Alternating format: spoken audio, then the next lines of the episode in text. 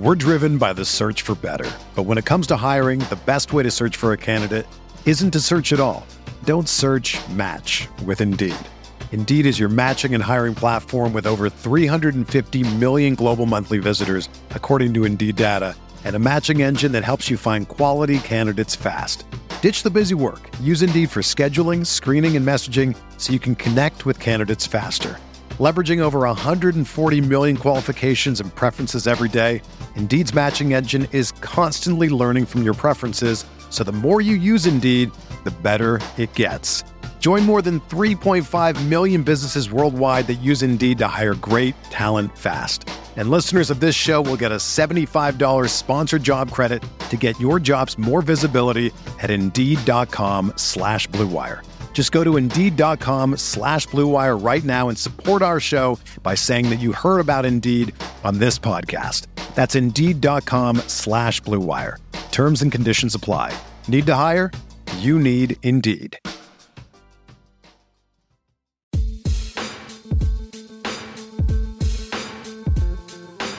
Welcome to Cash Considerations, a Chicago Bulls podcast. I'm Ricky O'Donnell. I'm here as always with Jason Pat. Jason, what's going on, my man? Uh, doing better than the Bulls are doing these days.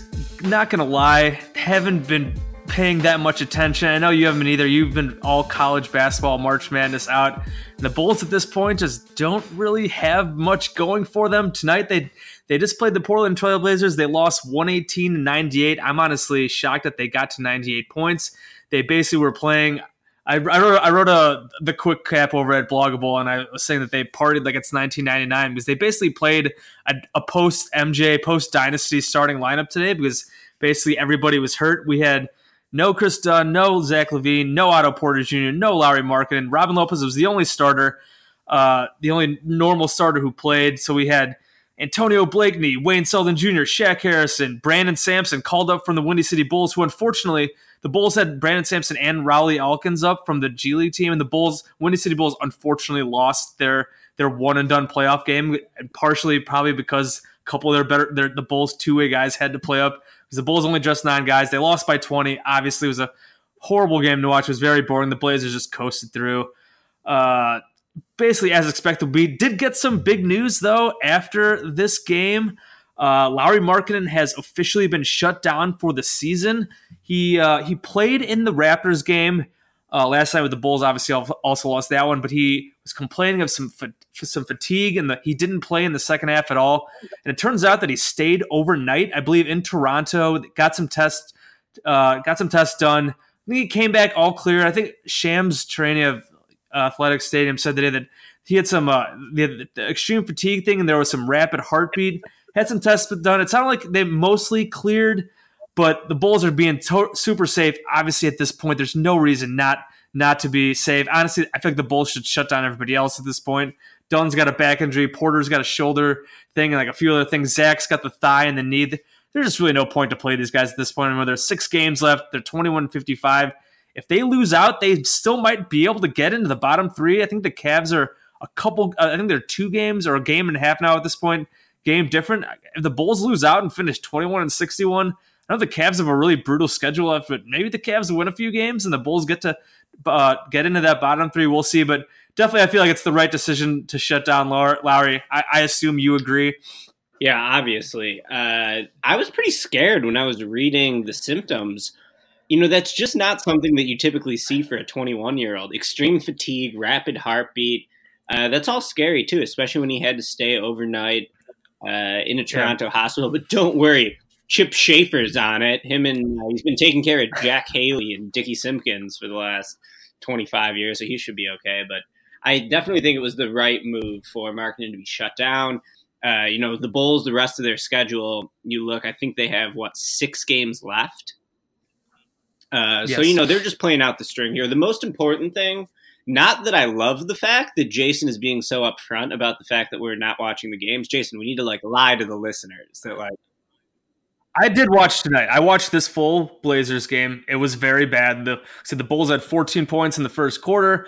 They shot six to twenty-five. There was Cristiano Felicio was shooting oh, threes. Boy. Wayne Selden Junior had one possession where he missed three straight layups. Contested, yes, still three straight shots from like a foot away, missed all three. It was it was very bad. Lillard had like eleven points. It was clearly not trying, and the Blazers had like seventy bench points. So I did watch this one. I might curiously watch those two Knicks games. If I've, I'm not sure exactly when those those dates are. If if I'm just kind of sitting around, I think they might Monday be, and then be next Tuesday, week or something week. like that. Yeah, I I might just watch those for the hell of it because it's going to be just awful, terrible basketball between two teams that have basically packed it in, tanking, whatever you want to call it. Other than that, though, just, I did not watch the Raptors game. I was uh, what was I doing? Doing like I can't remember. I didn't watch the Jazz game. They lost by whatever thirty. The Jazz, they were down thirty-four at halftime. I was watching Into the Spider-Verse. Hadn't seen it yet. Made it. That was a much better decision. Awesome movie. If you haven't seen Into the Spider-Verse, great movie. You should watch it. It was definitely a better use of my time than than watching the Bulls get absolutely clowned by the Jazz. It just, it's just tough to watch at this point. I, I mean, I, you can call us bad fans or, or not, but even C-Red Fred, C-Red Fred was tweeting today about how it's like it, the Bulls at this point are testing his patience to, to watch every game because, I mean, there's only so long, so long you can watch Antonio Blakeney and Brandon Sampson. I mean, Shaq Harrison. God bless. Like Shaq Harrison is busting his ass out there. He's he's been trying his ass off all season. Kudos to him. He's he's he's done pretty well this year, but it's like, oh yeah, it's we got watch, uh, two thirds of the two thousand sixteen L S U team out there that couldn't even make the N C double A tournament with Ben Simmons. Brandon Sampson was at L S U along. Oh, he was. Oh, uh, right. Antonio Blakeney. Yeah, they were the same class there. Sampson was like a recruit in the forties, and Blakeney was like in the in the teens. So they were both pretty good recruits. Blakeney was like a McDonald's All-American guy. Anyways, no one probably cares about that. Uh, but I agree with you. Basically, the main thing to know right now about the remaining string of Bulls games is that you can't really learn anything, in my opinion, yeah. uh, from these games. Now, Felicio's been playing a little bit better lately. Wayne Selden's had some big scoring games. The fact of the matter is there's so many possessions in an N B A game that someone right. might put up big numbers, uh, and especially when these games turn into low-stakes games so quickly because the Bulls are just getting burned. I saw yesterday they actually fought for the backdoor cover again. Yeah, they, yeah, they were down like twenty-one. They were down all game, and they were down like twenty-one with like four minutes left. I think the line was like fourteen, yeah, fourteen, fourteen and a half maybe. And they got it down to – they lost by nine. Uh, they Wayne Selden – the Raptors were trying to dribble out the clock with like ten seconds left. Wayne Selden forced a jump ball, and the Bulls scored again to, to make it a single-digit game. Like I'm sure Boylen just absolutely loved that, uh, all that, just that wonderful spirit and that wonderful soul fighting back. And and tonight's broadcast, Neil was like really trying to sell, like, oh, you know, Bulls tried really hard. They really hung around against the Raptors. Like they were down double digits all game, and I guess they made it a ten-point game at one point. But they were also, but like the game was never in doubt. But I mean, I, I do kind of almost feel bad for Neil and Stacey because they are trying very, very hard to really sell uh, what like the Bulls' future. Like, like I said, I haven't been watching, watching that, listening that closely. Like tonight, like they spent a lot of time. I don't know if you read the E S P N article today about like Ben Simmons, Donovan Mitchell, Jayson Tatum, yeah. De'Aaron Fox, about like the second-year players, and Lauri was not mentioned. They spent a lot of time uh bitching about Lauri not being mentioned, and it's like, well, you know, three of those guys have like played at a high level in the playoffs. De'Aaron Fox is on like one of the biggest surprises of the year and took a huge jump this year. It's like, that's why like Lauri missed a lot of time. The Bulls are a joke. Like that's like Lowry's really good. I'm a big Lauri guy. We'll talk a bit, a bit more about his season here in a bit, but like that's why like he's he wasn't mentioned in this article. Like just take it easy. Like Lowry's a really good player. Like they did a whole like redraft where like. And they were both like insisting that Lauri would be like number one or number two in a redraft. And like, I don't even think that's that crazy, but like these other guys have done it. They've done it in the playoffs. They've done it on good teams. We still have to see Lauri do that. And just like in general, like that, like Stacey was going off about how like Dirk Nowitzki or how Lowry's like Dirk Nowitzki, like reincarnated and stuff like this. It's like, they're obviously trying to sell something for next season, which I get, like they have to do it. Like you can, there's only so much you can talk about when you're talking about Brandon Sampson and Shaq Harrison and, and uh, Antonio Blakeney, but they're they're really they're really laying it on thick. We'll we'll see how that goes. But I guess this is a perfect time. Let's let, let's do talk about Lauri Markkanen's season uh, now that it is officially over. Uh, he had, I mean, he he obviously had the huge setback to start the year with the elbow injury. Really unfortunate, really a huge bummer because it really did seem like he was going to have a huge season. He came, missed, I think it was like a month, month and a half. He didn't start playing until December. Came back, uh, he was kind of slow out of the gate. That's when when he came back, the, uh, that's right when Boylen took over. He played, I think, one game with Fred. Boylen took over. That's when the Bulls started playing their nonsense. slow down pace, and just and he I feel like he struggled just naturally coming back from an injury. His shooting elbow, it's gonna you're gonna struggle, and with the Bulls' offense, what they were doing, really struggled. And he had that huge February, twenty-five and twelve. I knew everyone was super excited, and then it's been kind of it's downhill since that Hawks game. He played really well against the Wizards, but basically since then, kind of downhill since that four O T game. And now he's done. Final numbers on the season: eighteen point seven points per game, nine point oh rebounds, one point four assists. His shooting stats, uh, very similar to last season. Actually took a step down, forty-three percent on the dot, down from forty-three point four percent. His three-point percentage was almost identical, thirty-six point one percent to this year, thirty-six point two percent last year. Uh, attempts around the same. He t- got a jump of about two and a half field goal attempts per game. His three-point attempts went up by about half per game. He did get to the line more, about one, 1.4 more times per game. He's obviously a great free throw shooter. So he did take some steps forward this year. He had that huge month. Besides the February, the consistency wasn't really there. I mean, he's a young young guy. These injuries obviously always hurt. I mean, what do you make of Lauri Markkanen's season? What what do you expect of him going forward? Like, would do you think he belongs in uh, in the conversation with those other four guys? I also want to throw in John Collins had a huge year. I feel like he belongs in the conversation with those guys. If you're going to talk about some of those guys, what do, what do you make of, of Lauri's season? Yeah, I think Lauri had a good year, but you know, when you go through his advanced stats, there wasn't really a marketed improvement in any one area. I mean, he did get to the foul line more, uh, which I think is big, but everything else is pretty consistent. I mean, you look, the true shooting percentage last year, fifty-five point two, the true shooting percentage this year, fifty-five point three. A lot of his per thirty-six numbers are pretty similar. He operated at a slightly higher usage rate, but his block rate exactly the same, his steal rate exactly the same, his assist rate uh, zero point eight higher, uh, rebound rate, you know, a point and a half higher. So I think that I'm really high on Markkanen still in general. Uh, it's, the, you know, the biggest bummer of this year to me is that we didn't get to see him and Wendell yeah. log some real time to see how those guys could work together and really just to allow those two dudes to build chemistry, because even next year, uh, Wendell's birthday is coming up. He's going to be twenty, I think. He's, he's been nineteen yeah, the whole year. Right. So, you know, even when those two guys, you know, get a full training camp next year and they get a full season, it's just going to take some time for him because they are so damn young. Uh, now, when you compare Lauri to the other stud sophomores, let's go through those guys once again. It was Jayson Tatum, Donovan Mitchell, De'Aaron Fox, and uh, who was the last one? Uh, Simmons. And Simmons. Uh, yeah, like I think he definitely – Lauri definitely has the potential to be better than De'Aaron Fox. Like if I could choose between De'Aaron Fox and Lauri right now, I would take Lauri. I would. I mean, Fox is a good player. I feel like Fox is a bigger name. They're like, there's like this pump up machine behind Fox to like make him a star and to make the Kings this feel good story. Uh, and the Kings did make some, some big improvements this year. There's no doubt. I don't know if the Kings' success is sustainable. And I don't know if De'Aaron Fox is bound to be a top five. Like De'Aaron Fox, I would bet will never be as good as Kyle Lauri. So if I'm choosing between the seven-footer who's an elite three-point shooter, or the six three guard with elite speed who's made improvements as a shooter but, you know, still has some holes in his game, I would take Markkanen over De'Aaron Fox. I'm not thinking about that one twice. Then you got Donovan Mitchell and Tatum. Uh, I would probably take both those guys over Lauri, but I don't think that it's such a wash that Lauri doesn't deserve to be in the conversation. Uh, and then we mentioned John Collins, too. I'd take Lauri over Collins, just because Collins has some defensive deficiencies. Yeah. He's really fucking productive. He's like a workhorse in the front court. Uh, but I would take Markkanen over him. So really, if you're doing a redraft, and Simmons isn't in that redraft, because Simmons was right, in the draft yeah. before, of course, I think that Lauri for sure is a case for the top three. Uh, but the thing with Lauri is he's going to need to make notable improvements in his game next season or the year after for this hype to really be warranted. Because basically what he's had is two solid seasons in a row at age twenty and age twenty-one.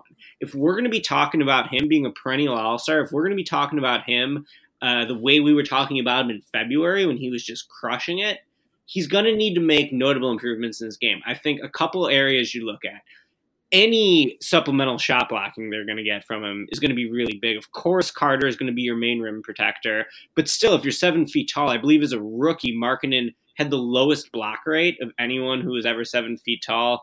Uh, this year, his block numbers were like basically exactly the same per thirty-six. His block rate was one point seven, whereas his rookie year it was one point eight. So you're going to need to get a little bit of shot blocking. I would like to see him try to beef up on the glass too. Now, he's been a pretty good defensive rebounder throughout his career. Uh, you could point to Robin Lopez's, uh, you know, unselfish play, boxing people out, clearing out the paint for Lowry to grab boards is perhaps a part of that. We'll see if his defensive rebounding continues next year with Carter. But don't forget, this summer, Markkanen looked super jacked when he was doing the F I B A stuff. He had an injury. It was a shoulder injury. He couldn't be doing the bicep curls. So I think, you know, we'll see what kind of shape he comes in next year. I'm hoping he comes back and looks really strong, not just in the upper body, not just lower body, lower body, but the lower body stuff too. Uh, my friends who do CrossFit, they they call those the glamour muscles. They make fun of my one friend because all he does is bicep curls. So Lauri, you know, do some squats, strengthen the core, all that good stuff. Uh, he's going to turn twenty-two years old here in May, so he has a long, long, long career ahead of him. Uh, and I also want to see the three-point shot be better, too, because he's been yep. good in both of his first two years. Kind of streaky. thirty-six percent, six attempts. All right, these are the numbers I want out of Lauri Markkanen. ten attempts. Give me ten attempts per game. And if not ten, if that's shooting for the stars, I'll settle for he averaged six and a half this year, five point nine his rookie year. So ideally, I want ten.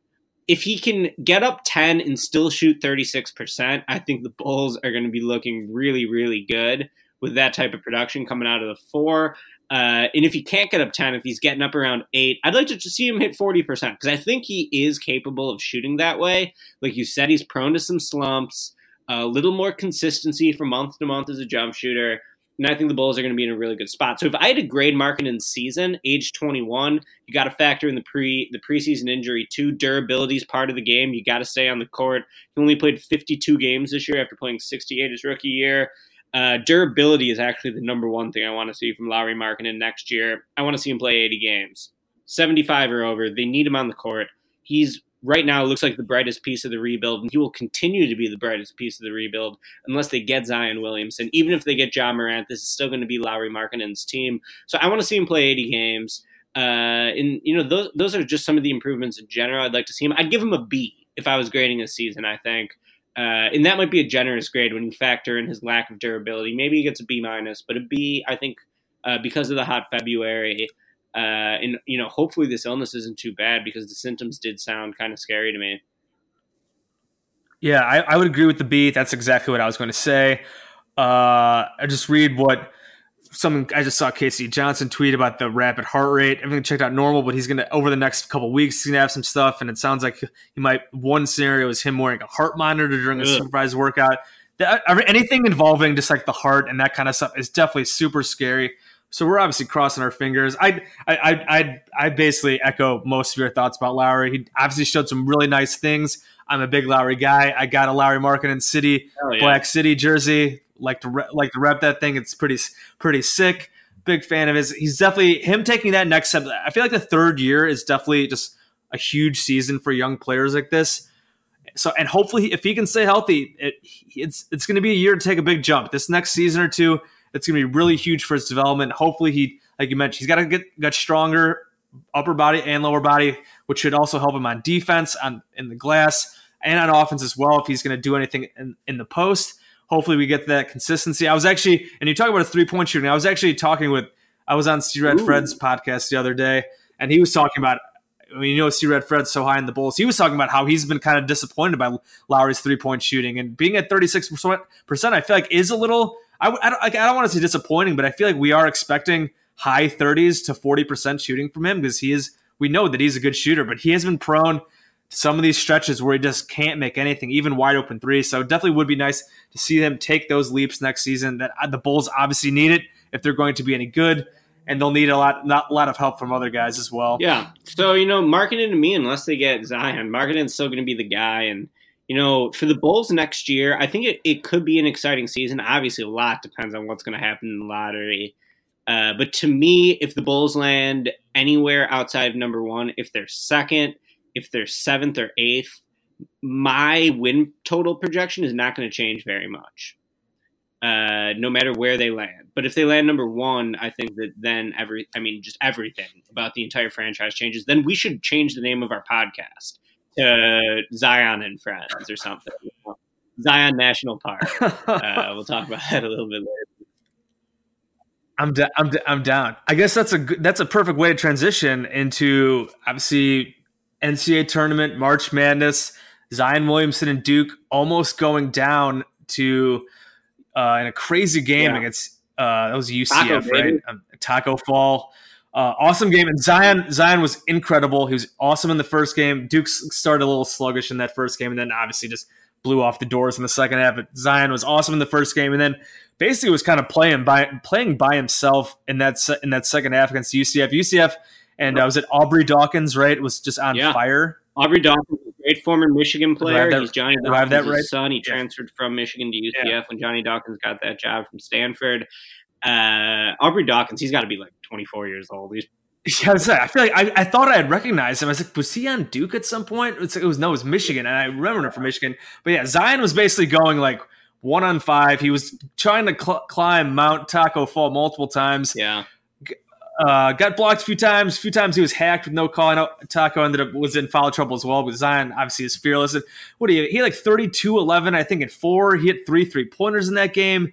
He had the, the big and one towards the end of the game, missed the free throw, but then R J Barrett finally woke up from his slumber yeah. to win the game, and Duke escaped at the bu- basically at the buzzer after I don't know how those last few shots did not fall for U C F. I'm I'm I'm glad because I want to see more Zion in the tournament.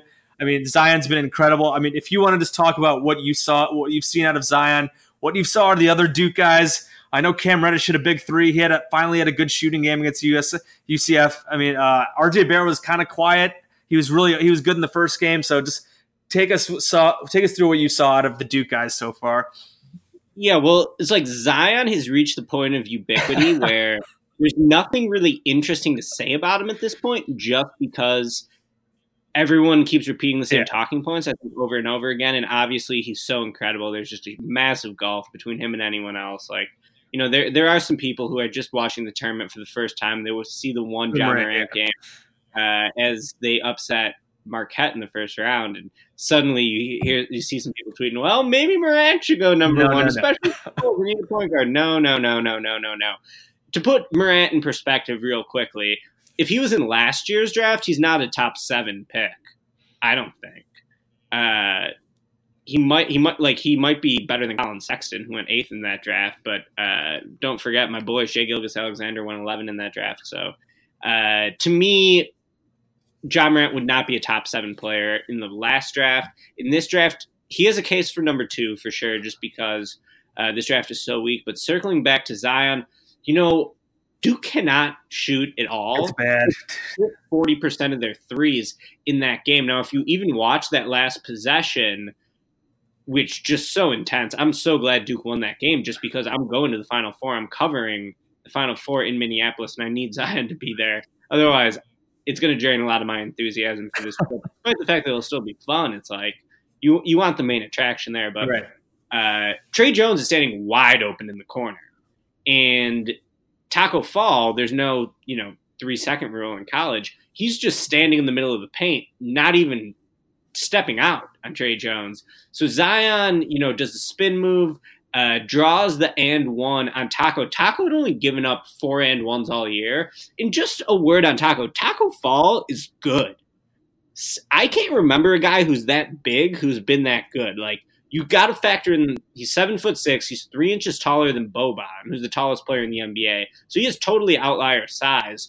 There's been a bunch of these guys in college. Sim Buehler was seven foot six, and I think New Mexico oh, yeah. a couple of years ago. Kenny George was the guy who had the really sad story. Uh, he was seven foot seven, I think, on U N C Asheville or one of those schools. Uh, but Taco's really good. He's been better than anyone else who's that size, I think. Uh, he'd only given up four and ones all year, and Zion got the fourth. I thought in general Taco did really well to protect the rim and to rebound. I hope that, you know, he can get in the G League. I don't think he'll get drafted, but I think there's a chance he could, like, you know, if Brandon Sampson's an N B A player, why can't Taco Fall play an N B A game? So, you know, Zion, uh, you know, finishing over him just speaks to just how truly incredible his combination of size, quickness, and strength is. Uh, I really want to see Zion in more pick and roll. I want to see Zion in more pick and roll as a ball handler, especially because I think his, you know, zero to sixty, his going from a standstill to just like going into fucking hyperdrive is totally insane. It reminds me of D Rose, just his explosiveness off the first step and then his explosiveness going to the basket. And the mechanics of Zion's athleticism are also better than Rose's ever were. Uh, in that, you know, if Zion gets hurt, I think it's more going to be because of the weight, more so than like, uh, the fundamentals of his running and jumping, which is what seems like did in Rose ultimately. Uh, I want to see Zion handling the ball in the pick and roll, and I want to see Zion is the roller. He's so incredible in both of those scenarios. And one thing I've been meaning to write at S B Nation, I'll, I'll write it at some point, but I, I do think Zion can really play point guard, be an offensive initiator going forward. And when you're an offensive initiator, that's what unlocks true superstar potential. I would say that that's the number yeah. one determining factor of can you be a superstar? Because ultimately, if you're a guy who can't initiate the offense, you can check every other box, but like there's a ceiling on how good Chris Middleton is, right? Because Chris Middleton doesn't like initiate possessions for the Bucks. I think Zion can absolutely be an initiator. God damn, as a roller, he's so good too. And uh, really, we t- we spent so much time talking about Zion's dunks. Everyone sort of gawks at, uh, you know, his incredible slams, but his layups are so good. I don't know how he finishes. Such good touch when he's around the rim. Even when he's below the rim, he has great touch.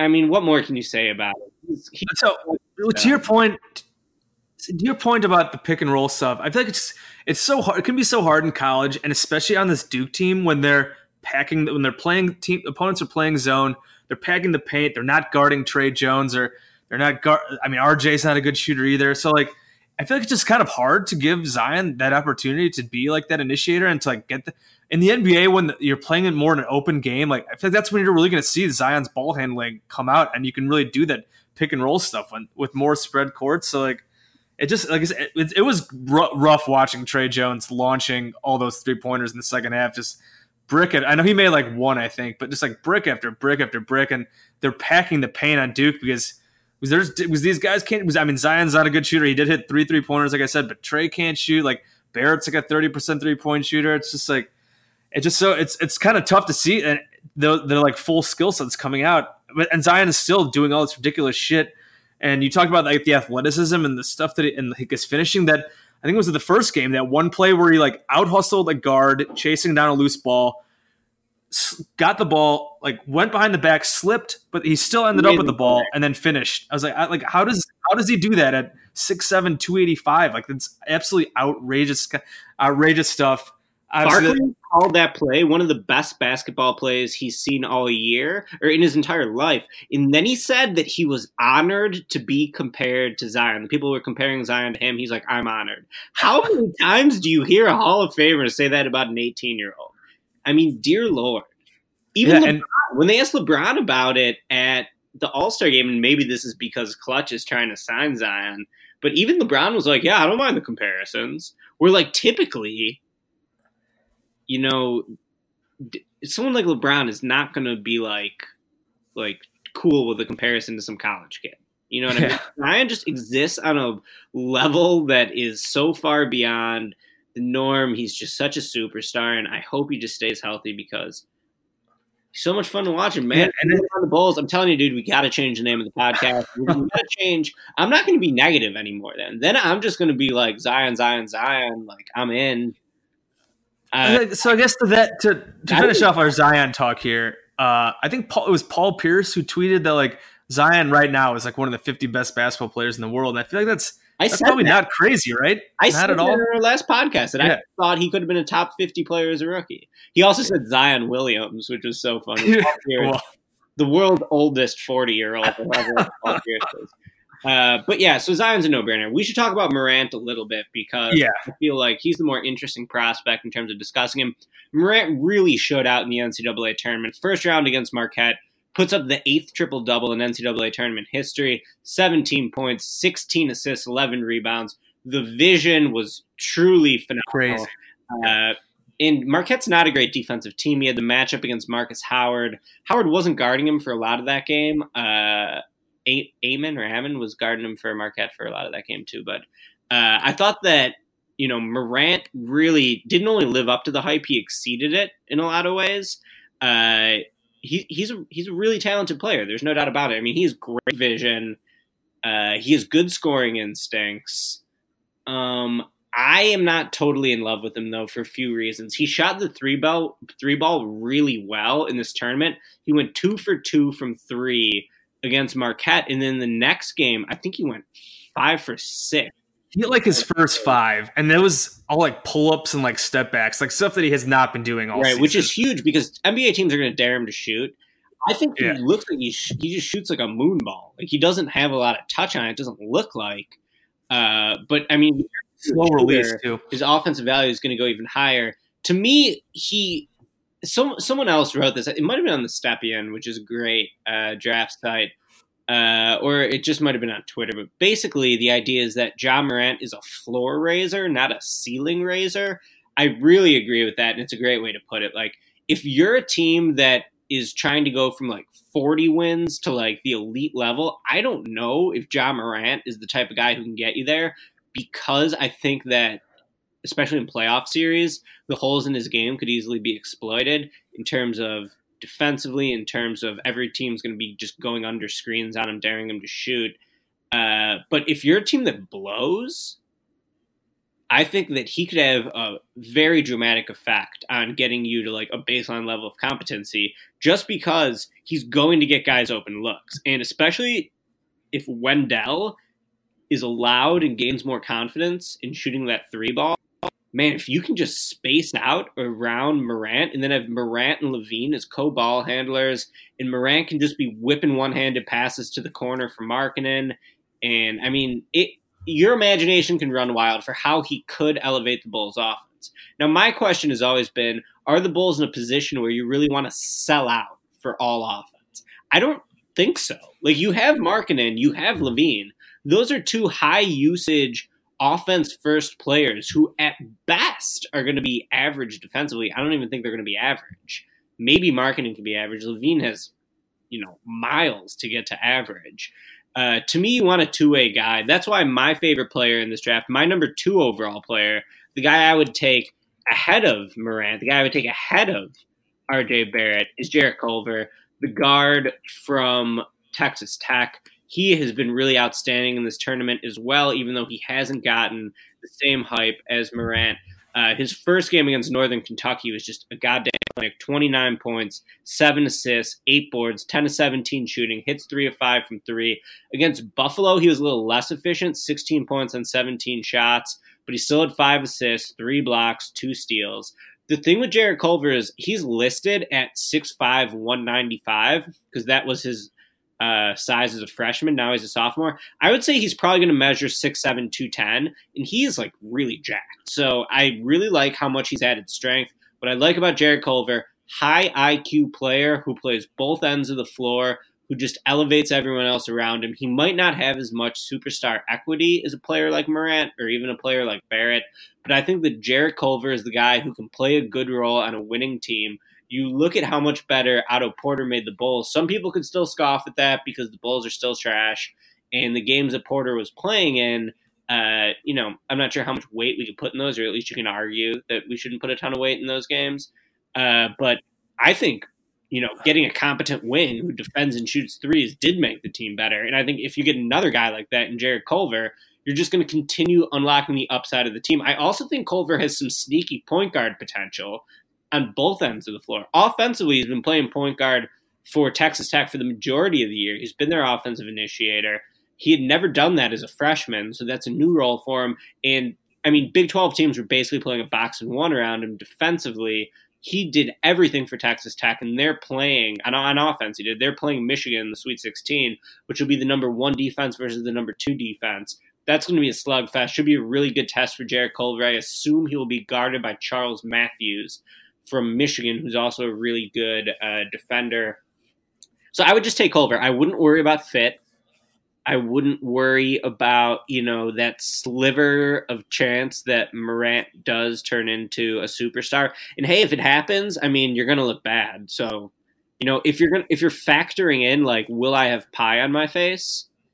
well, then maybe you want to draft Morant. But me, I would feel more confident drafting the higher floor player in Culver, who I think can have a positive impact on winning. Uh, and he might never average twenty points, but here's the thing. Jared Culver has to do everything for Texas Tech right now. In the N B A, if Jared Culver's your third or fourth best player, you're going to have a hell of a team. A hell of a team. He's going to make everyone else around him better just by being long and strong, being smart, um, playing both ends of the floor. So I like Culver. Uh, he's really good, and I want to see him tomorrow against Michigan. That game tips off at eight thirty locally in Chicago. It's the third game on the day. Going to be a fun Sweet sixteen because it was an all-chalk first weekend of the N C double A tournament. All the one seeds are left. All the two seeds are left. Hell yeah, man. This is going to be a really fun round. I'm a little scared about Duke playing a conference opponent in Virginia Tech. Buzz Williams is a great coach for Virginia Tech. I think he's going to come up with a game plan uh, that, you know, could potentially put Duke in some trouble. Duke's going to need to hit some outside jump shots. Really, Duke's going to need to turn over the Virginia Tech guards. If that happens, Duke will win going away. But uh, if it doesn't happen, I- I'm a little scared. I'm actually more scared for Duke for the Virginia Tech game than the Michigan State game. I'm kind of a Michigan State hater, so we'll see. Uh, I don't think their their talent on paper is very impressive.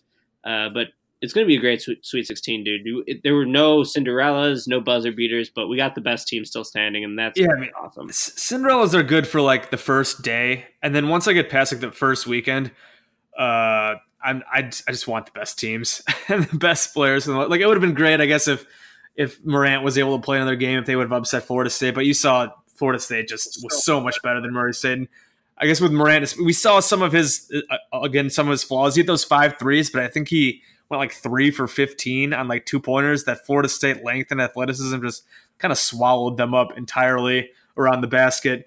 Uh, yeah, I'm looking forward to it as well. Is there anybody else uh, in the tournament who you who you liked from the first weekend, who you're looking forward to uh, this and the Sweet sixteen coming up? Uh, we'll go quickly here, but dear Lord, yeah. Brandon Clark. I wrote a month ago that he's the second best player in college basketball.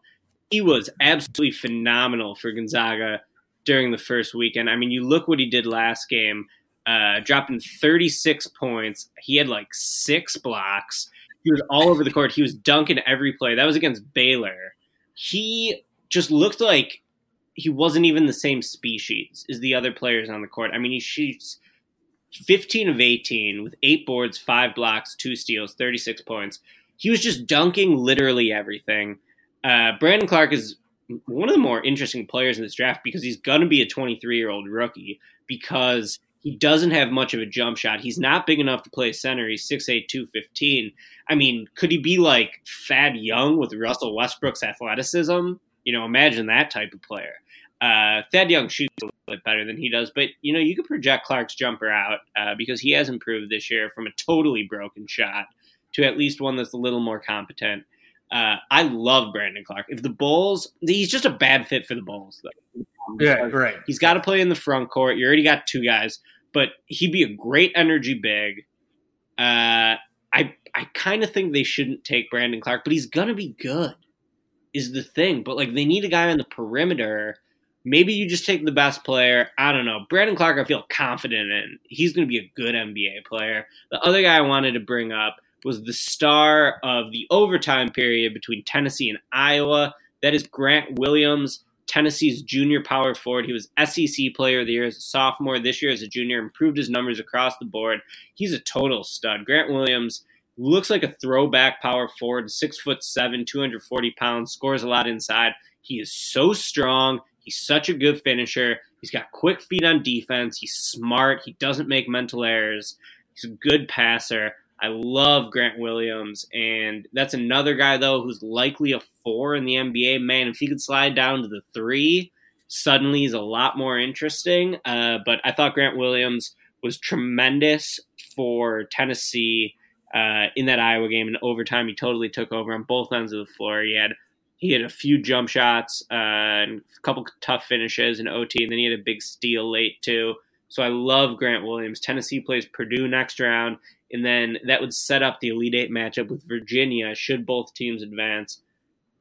Watching him go up against DeAndre Hunter would be a lot of fun. Uh, so Grant Williams and Brandon Clark, shout out to both of those guys because they were awesome in the opening weekend of the tournament. Nice. Looking forward to next weekend as or the next couple days as well. And speaking of brackets, we will have after our break here we, for for our sponsor, we have our own Bulls bracket to talk about. But first, let's do this this sponsor.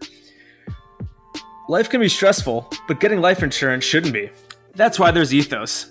Ethos is a modern kind of life insurance that's super fast, incredibly affordable, and very uncomplicated.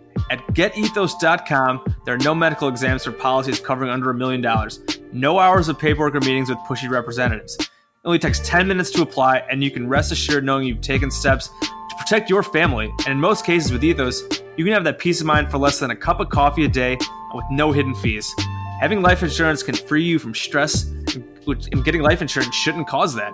Discover how uncomplicated life insurance can be at Ethos and get your free instant quote and submit your complete application in minutes. Just go to get ethos dot com. That's E T H O S, get ethos dot com, get ethos dot com.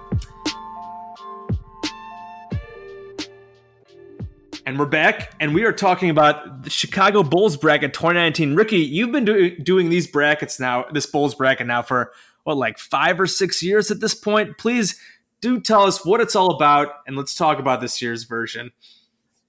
Yeah, I probably spend way too much time doing these. I don't know uh, if people enjoy reading them. I hope they do, because to me, the the idea behind it is just trying to find some joy in the Bulls season and, you know, just following the season, even when it's a terrible year like this Bulls year has been, last two years have been, there's still just a lot of funny moments, a lot of memes that pop up.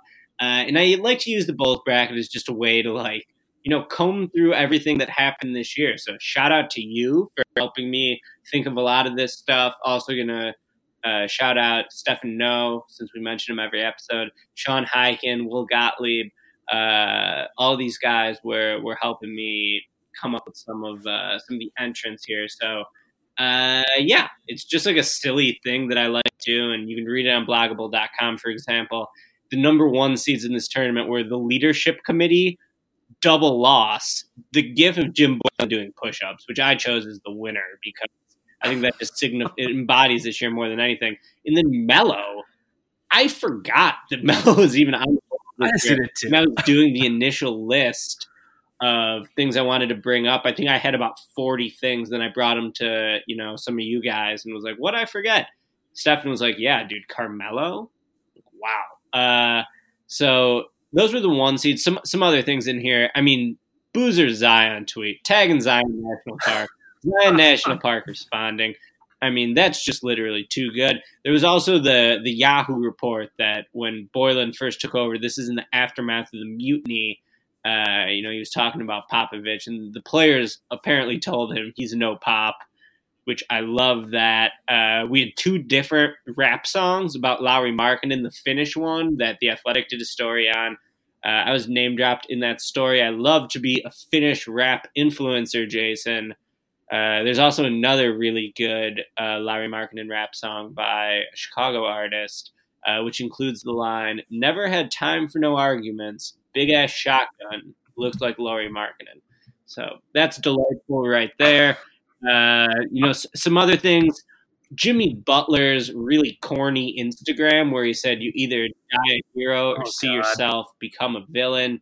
We got Jimmy Butler quoting The Dark Knight out here on Instagram while being dressed up like Mister Autumn, the old running joke from The Onion. So that was something I had in there. Nick Friedel singing.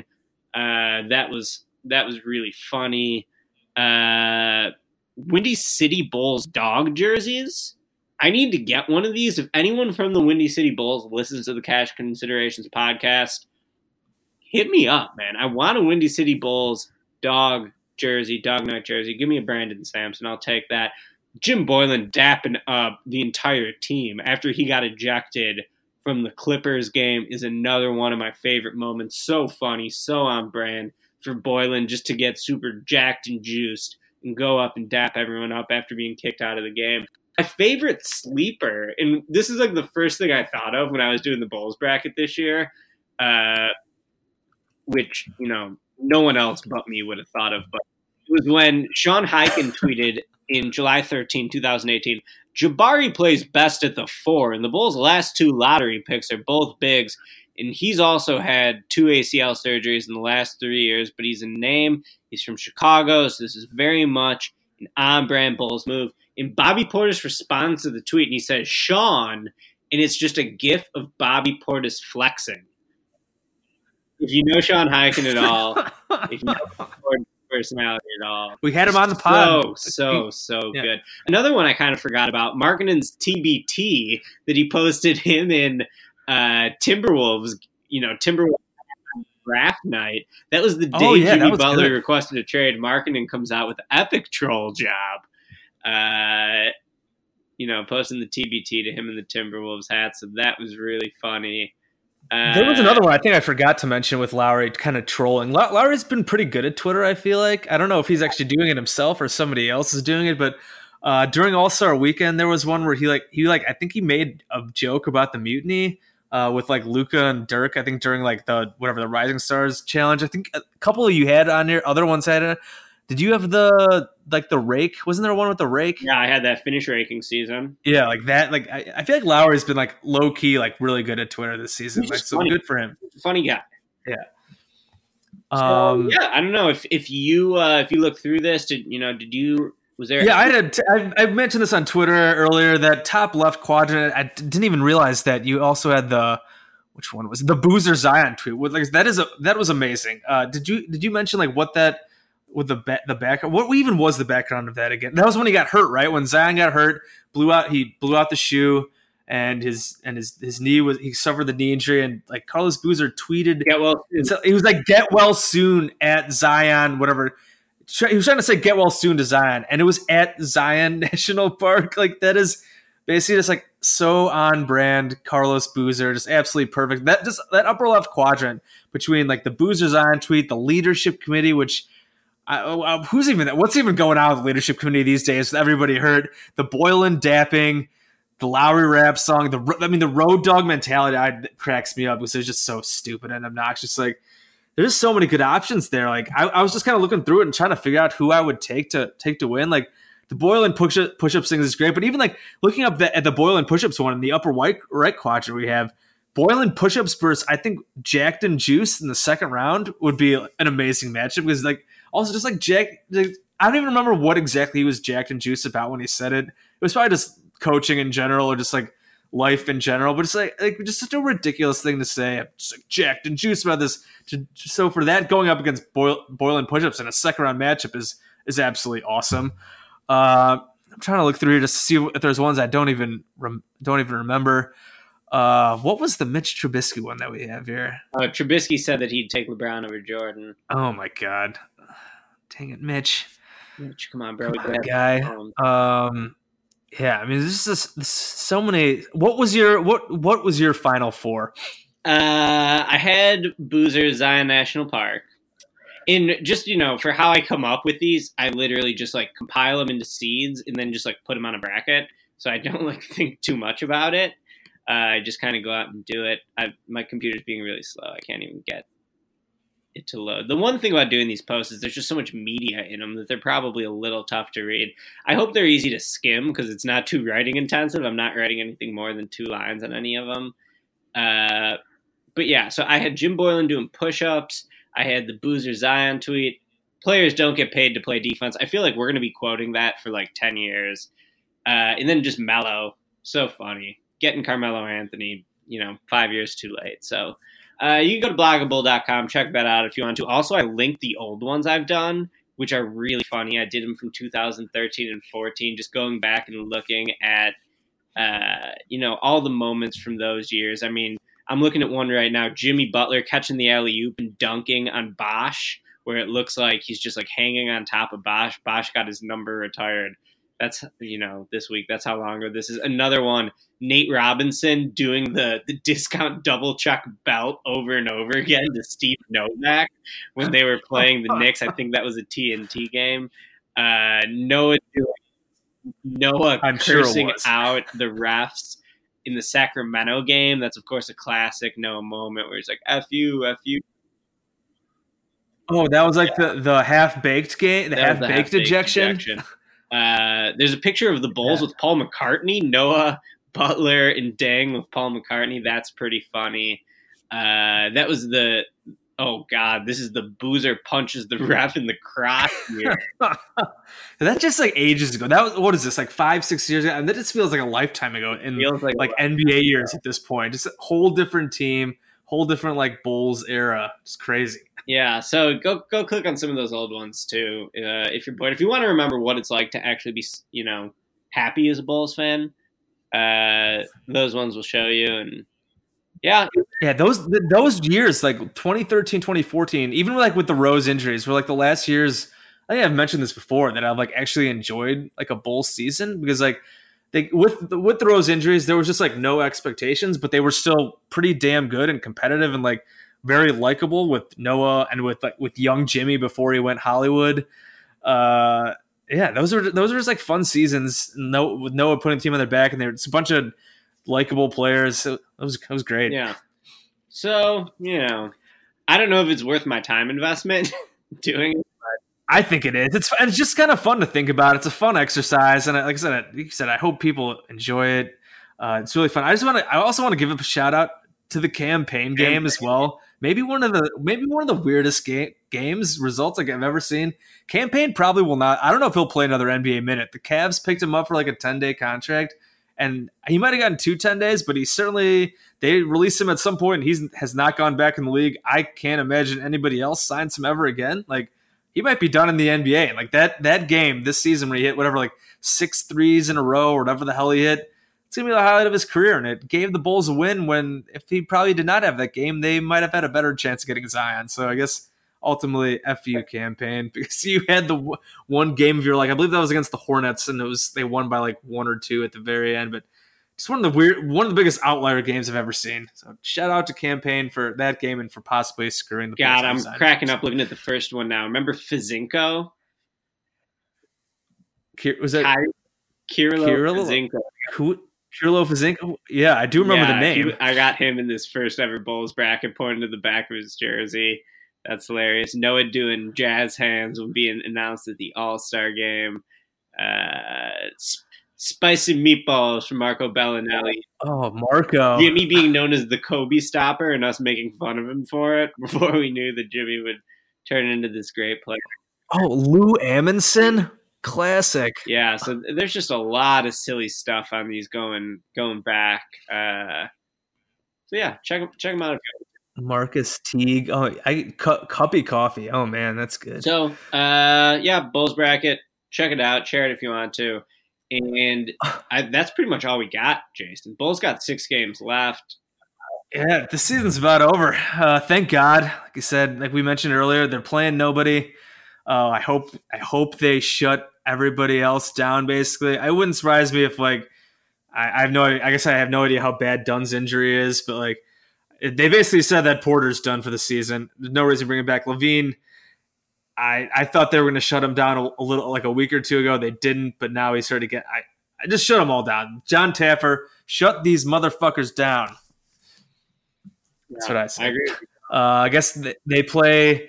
I think the Raptors next. They got the Raptors. They got a couple. They got a couple Knicks games. They got a couple Sixers games. And there's one more against Bobby, Bobby and Jabari. Uh, definitely shut them down for the Wizards game, so Bobby doesn't punch anybody in the face like he punched Lowry and and punched Bobby last or uh, Mirotić last year. So, so yeah, yeah. That's that's about all we got. We'll uh, we'll obviously we're really we're gonna be. Uh, with the tournament going on, we'll be heavy on tournament stuff. And with the lottery is in, I think, a month and a half. Like we said, the Bulls are four. The Bulls are basically locked into fourth right now. The Hawks have continued to play really good basketball. And I think at this point, the Bulls, I think the Hawks might be like six or seven games clear. So the, they're not catching them. The Bulls, I, I believe, let me go check this, the, the standings real quick. I think it's one and a half games ahead of the Cavs. So they're not totally out of uh, – out of the running for that bottom three spot. Uh, let, me, let me go here. Yeah, Bulls are twenty-one fifty-five. Cavs are twenty-one and fifty, no, nineteen and fifty-six. So that's a game and a half. The Cavs do have a big, uh, long road trip here coming up, basically to end their season against some tough teams. So, I, but I, I don't think it's out of the realm of possibility. If the Bulls should ever be down, they lose out. So hopefully the Cavs win a couple games, maybe, and then the Bulls will get in that bottom three. because that's what we're going to be focusing on. We want Zion Williamson, possibly change our podcast name as good as our podcast name is now. But besides that, I think we're pretty good. Again, shout out to to Blue Wire hosting our pods. We're going to be ramping up, hope, hopefully, some playoff coverage here with the playoffs coming around in a couple weeks. We're going to have a ton of good playoff coverage coming up on across all across the network. We're continuing to add pods everywhere. We got a bunch of good pods out here already. So shout out to Blue Wire, and you can follow follow us on Twitter as well at Blue Wire Pods. Trying to build the following out there. So. And that's all I got from here. So this has uh, been Cash Considerations, Chicago Bulls podcast from Jason. Ricky, take it easy, man. Later, guys.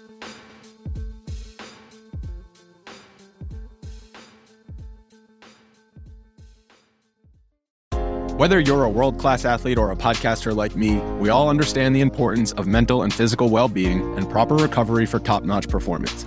That's why I'm excited that Unified Healing is sponsoring podcasts on the Blue Wire Network. Unified Healing is a new and super innovative global network of wellness centers powered by Energy Enhancement System, or E E System. If you haven't heard of the E E System yet, then you'll want to listen up. This technology promotes wellness, deep relaxation, purification, and rejuvenation. Wherever you are across the globe, access to a center is easy and affordable. Interested in experiencing the E E System technology for yourself? Go to unifiedhealing.com slash bluewire to learn more and find a center near you. That's unified, U N I F Y D, healing.com slash bluewire. No material or testimonials on the Unified Healing website are intended to be viewed as medical advice or a substitute for professional medical advice, diagnosis, or treatment. Always seek the advice of your physician or other qualified healthcare provider with any questions you may have regarding a medical condition or treatment and before undertaking a new healthcare regimen, including E E System.